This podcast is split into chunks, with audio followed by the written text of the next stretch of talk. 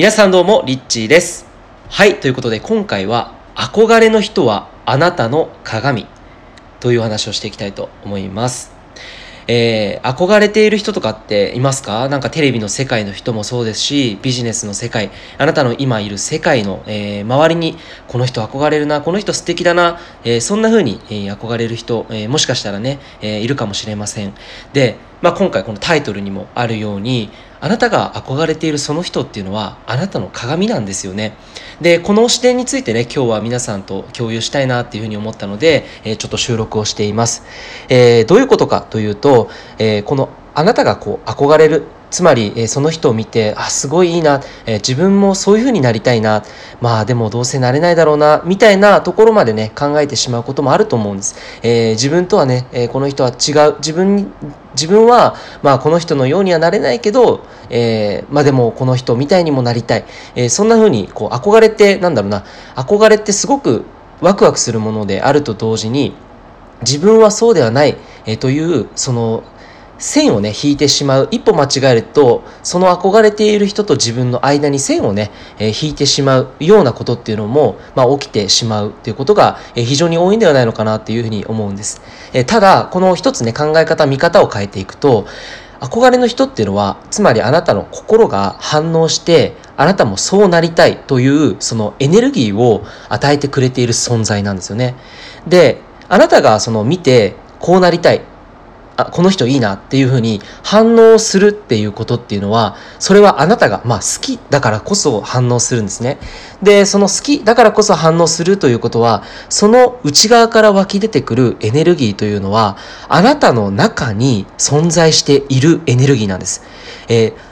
見ているその憧れている対象者ではなくてその人からもらったその感覚っていうのは実は自分の中にそのエネルギーとして反ある意味でこう反応しているということは自分の中にすでにあるということなんですね。えー、つまりその目の前の憧れている人というのは実はあなたの中にいる存在というかあなたの中にすでにそうなれる要素というものも同時に存在しているということなんだではないのかなというふうに僕は考えています。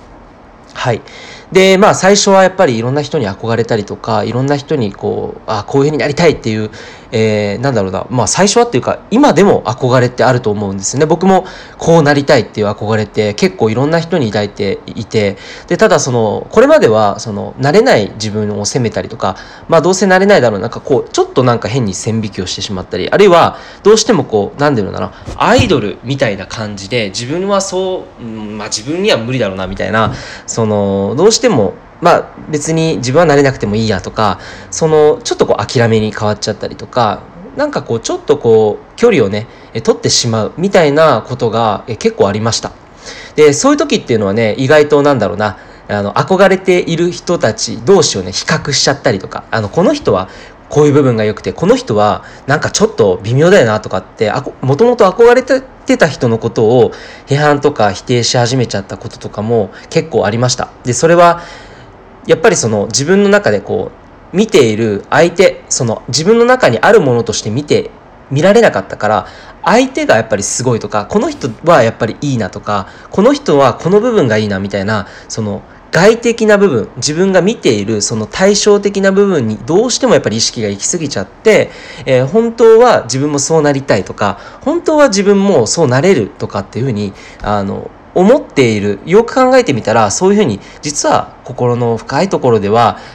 まあ憧れって言ってその本当はその人みたいになりたい自分もそうなれなりたいんだっていうようなね、えー、思いが実は隠れていたりするんですね。でそこから本当にその憧れっていうそのファンだったりなんだろうこうアイドルとファンみたいなそういう関係性からもう本当に同等な立場で同じ同じ人間なんだっていうふうに思い始めた時からやっぱりそのその憧れっていうものが原動力に変わり始めるんですよ。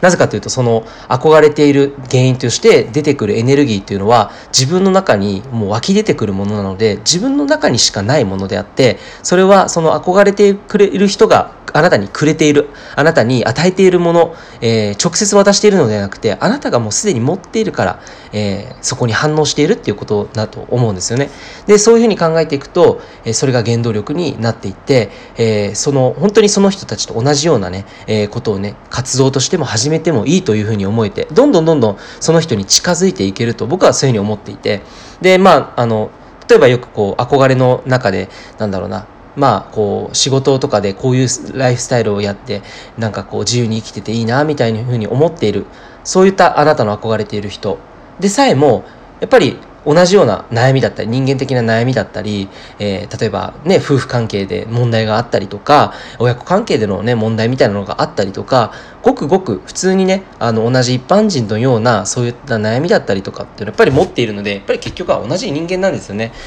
そうだからその、まあ、今回これ音声でねあのあえてなんでこれさ録音して伝えたいのか憧れについての話をなぜしているのかっていうとあの本当にその憧れている人っていうのはあなたの中にすでにあるエネルギーであるからこそ反応している。つまりあなたもそうなれるっていうサインなんですよね。そうだからそういうふうにあの反応する人っていうのは全部あなたがそうなりたい。ないしはあなたがそうなれる。からこそ反応しているっていう風な、え、見方をしていくともしかするとあなたが今憧れているあの人のようにあなたもなれるかもしれないと。えー、っていうかなれるんですよね本当は。なれるんです。えー、そういうところに実はあなたが本来進むべき道、えー、というものが、えー、暗闇にね見えなかった道っていうのがだんだん明るくなって見えてくるっていうこともあるんですね。なのでその明るくなっていった道をどんどんどんどん前に進んでいくと気がついたらその憧れてた人と同じような場所にいたりとか同じような話をね相手と対等に、えー、話すことができたりとか、えー、そういうふうに人生っていうのは、えー、進んでいくのかなというふうに思っています。で、まあ、これはね僕自身も体験としてもそういうふうに、え感じたことがあったのでお話はしているんですけど僕がやっぱりこう今までこう憧れてた人たちもその人たちも憧れてた人がいたっていう話をやっぱりいっぱい聞くわけです。例えば音楽業界でもよくある話だと思うんですけど、えー、海外で有名なアーティストで言うとね、クリス・ブラウンだったりとか、えー、例えばなんでしょうね、そう R&B アーティストとか、まあ、みんなやっぱりマイケル・ジャクソンに憧れていたわけですよね。やっぱりマイケルみたいな曲を作りたい、マイケルみたいにポップスターになりたい、えそういった夢を与えてくれる存在がいるからこそ、今のスターたちが誕生しているっていうことだと思うんです。えー、何でもね、やっぱり憧れから入って、憧れから生まれて自分という道がね、えー、開かれていって、そして最終的にはその唯一無二、自分にしかできない形で、えー、確立していくっていうような流れが、え起きてくるんじゃないのかなっていうふうにふうに考えています。はい。で、そうね。まあ、本当に憧れっていうのは、ものすごくチャンスでもあって、あなたにね、そういうサインを与えてくれているのかもしれないよというお話でした。えー、ぜひ少しでも参考になればなと思います。ということで、リッチーでした。